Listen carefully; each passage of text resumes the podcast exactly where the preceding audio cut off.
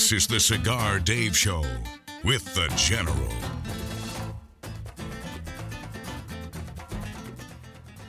Cigarflation and foodflation. Bidenomics at work. The Cigar Dave Show is presented by Gurkha, the world's finest cigars, including the new Gurkha Pure Evil. Blended for cigar connoisseurs able to handle a full flavored cigar loaded with strength, power, and richness. Don't let the name fool you. Gurkha Pure Evil is pure cigar pleasure. Visit GurkhaCigars.com. And by Davidoff of Geneva and their Camacho portfolio of cigars, including the Camacho Triple Maduro, with a four country blend of all Maduro tobaccos. Camacho Triple Maduro delivers an explosion of bold, earthy flavors, including cedar, pepper, and subtle sweetness. The Camacho Triple Maduro, available at davidoffgeneva.com. Long ash greetings and salutations, a long ash snappy salute. Semper Delectatio, always pleasure. Long live the Alpha, make masculinity great again. Cigar Dave, the general front and center, command center Alpha. Cigarflation and foodflation. We love our cigars.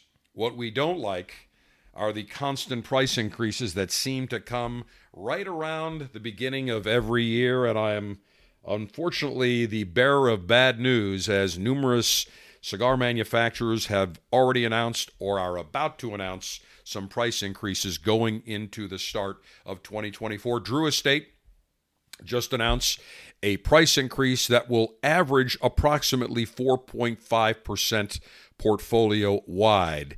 In addition to Drew Estate, Altadis USA, Davidoff of Geneva, and several other manufacturers have all announced price increases. And we've seen this the last number of years. And I remember there was a time when, you know, cigars would go up maybe once every couple of years. Maybe you'd see a 2% increase. Maybe there wouldn't be an increase for a few years. Then you'd see another 2 3%. Now it seems the last five years or so, we have seen an average of about 4 or 5% per year. So you think about five years at 5%, that's 25% increase. So if you normally smoke an $8 cigar, you are talking about a cigar that now is roughly going to be about 10 bucks. Sometimes a little bit more, sometimes a little bit less. And I remember when it wasn't that long ago when the sweet spot for premium hand rolled cigars were between 6 and $8. In fact, that 6 to $7 area was a super sweet spot. The sweet spot now for cigars has gone up. It's really now between 9 and $11. So whereas when I started the Cigar Dave show, July 8th of 1995, the sweet spot was in the 4 or $5 range. If you talked about a cigar that was 5 bucks, you're thinking, "Man, that's really at the high end of the range." Now we're talking between 9 and $11. The good news is cigar manufacturers are making better cigars than ever before. Every year they keep getting better and better with different blends and certainly aged tobaccos, so you are getting a better product. Now, the product 20, 25 years ago was fantastic, but the aging process, the new types of tobacco, the new types of blends that they are coming up with, that's the good news. The bad news is, like everything else under, it seems, FJB, prices have gone skyrocketing. And when you look at the costs of labor, of insurance, of shipping, of, of fuel, everything has gone up under the O'Biden administration. And when I say O'Biden, I'm combining the Obama and Biden administrations because we all know, even though many politicians in Washington will never acknowledge this, Barack Obama is running the show. He is the shadow president. Make no mistake, 90% of the employees that are in the executive branch in the Biden White House are former Obama employees. Who do you think is running the show? We all know it, but politicians and the Marxist media don't want to acknowledge who is running the show. And under the Obama, the O'Biden regime, correction, O'Biden, Obama Biden, we have seen massive inflation. I got a kick out of Obama earlier this week. Se- correction, Biden. I, I got to call it's Biden, but it's the O'Biden uh, the the O'Biden administration. I got a kick out of him saying that inflation is going down. This is the cheapest that Thanksgiving dinner has ever been. I'm thinking, where on earth are they getting these facts? Or they're getting making these statements. How are they making it? Simple. They're lying. Joe Biden has lied his ass off his entire life. He is a perpetual serial liar. Every bit of information, every every statistic they give you is manipulated, it's phony, it's fraud. Now there's a difference between disinflation and deflation. Last year, and by the way, I, anybody that tells you that last year inflation, you know, hit a peak of 6%, 7% are lying their asses off. Go into a store Go into a food store, go into any store. Things that you used to pay, let's say $10 for, are now $14. Things you used to pay $3 are now four, four and a half dollars. In some cases, you're seeing 40, 50% increases. A bottle of Heinz ketchup that used to be like, I don't know, under five bucks is now pushing $9. There is a difference between disinflation and deflation. Now, currently, they're saying, well, the the inflation rate has really come down. Now it's only you know three percent. That's on top of the whatever percent they made up last year. So let's say last year it was eight percent. This year they're saying 3%. Well, that's still 11% higher than what it was two years ago. There is a difference between disinflation and deflation. Now, because the cigar connoisseur audience and the alpha audience that listens to the Cigar Dave show and yours truly are very smart, you know the difference. Disinflation is a slowing of the pace of inflation. Deflation means that you are now the total price isn't slowing, it's actually going down. So last year, inflation, let's say, was 8%, even though we all know it was far higher. You go into a supermarket, you know what I'm talking about. And they're playing games, all these manufacturers, these food manufacturers. I, happen, I don't buy cereal anymore. I used to love Raisin Bran and, and uh, Captain Crunch, all those as a kid. So I was passing, I, I didn't go down the, the cereal aisle, but I'm passing by the cereal aisle, and they have a big end cap for Life cereal. I used to love Life, regular Life and Cinnamon Life. Hey, Mikey, he likes it. You remember that commercial? And they have a box, a large box. And I look at the box I pick it up. The box is half the size it used to be. It's the same overall size, height wise, width wise, but it's now depth wise half the size. So you are paying now probably 40%, 50% more for the box, and you're getting 50% less.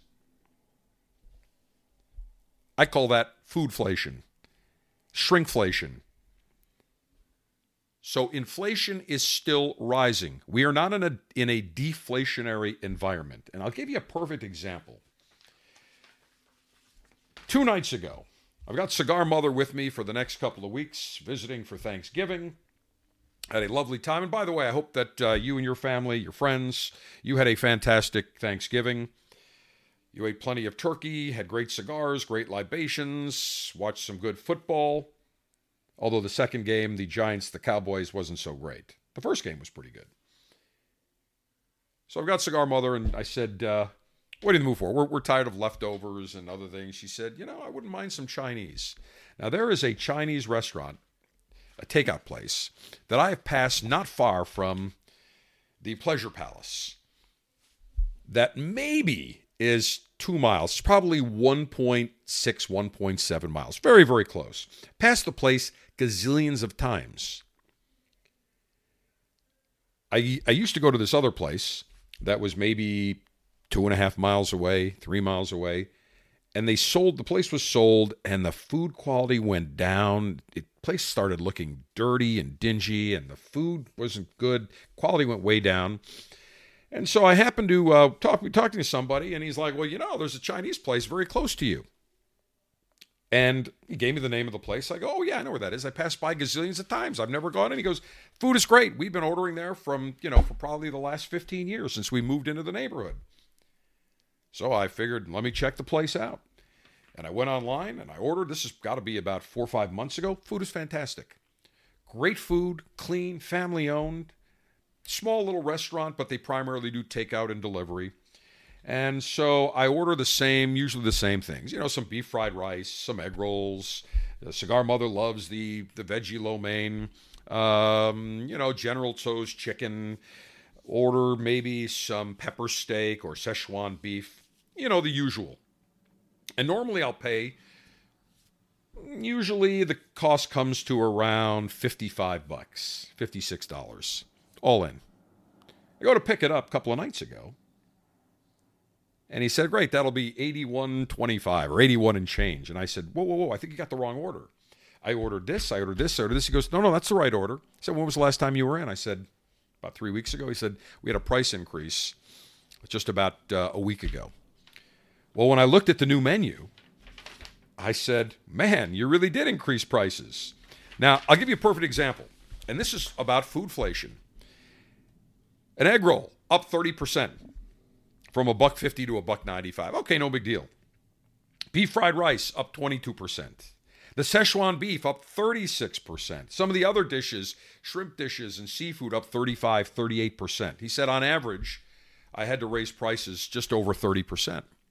And he said, You got to understand, he said, I have not raised my prices in like four years. And I'll give you an example. I used to pay for, let me look, I've got both menus here because I wanted to uh, give an example. So for the Szechuan beef, I used to pay 10.95. That was the price, and they give you a nice serving, ample, all fresh. They'll prepare it the way you want. Now it's 14.95. So that's up almost, you know, 38, 37%, somewhere along those lines.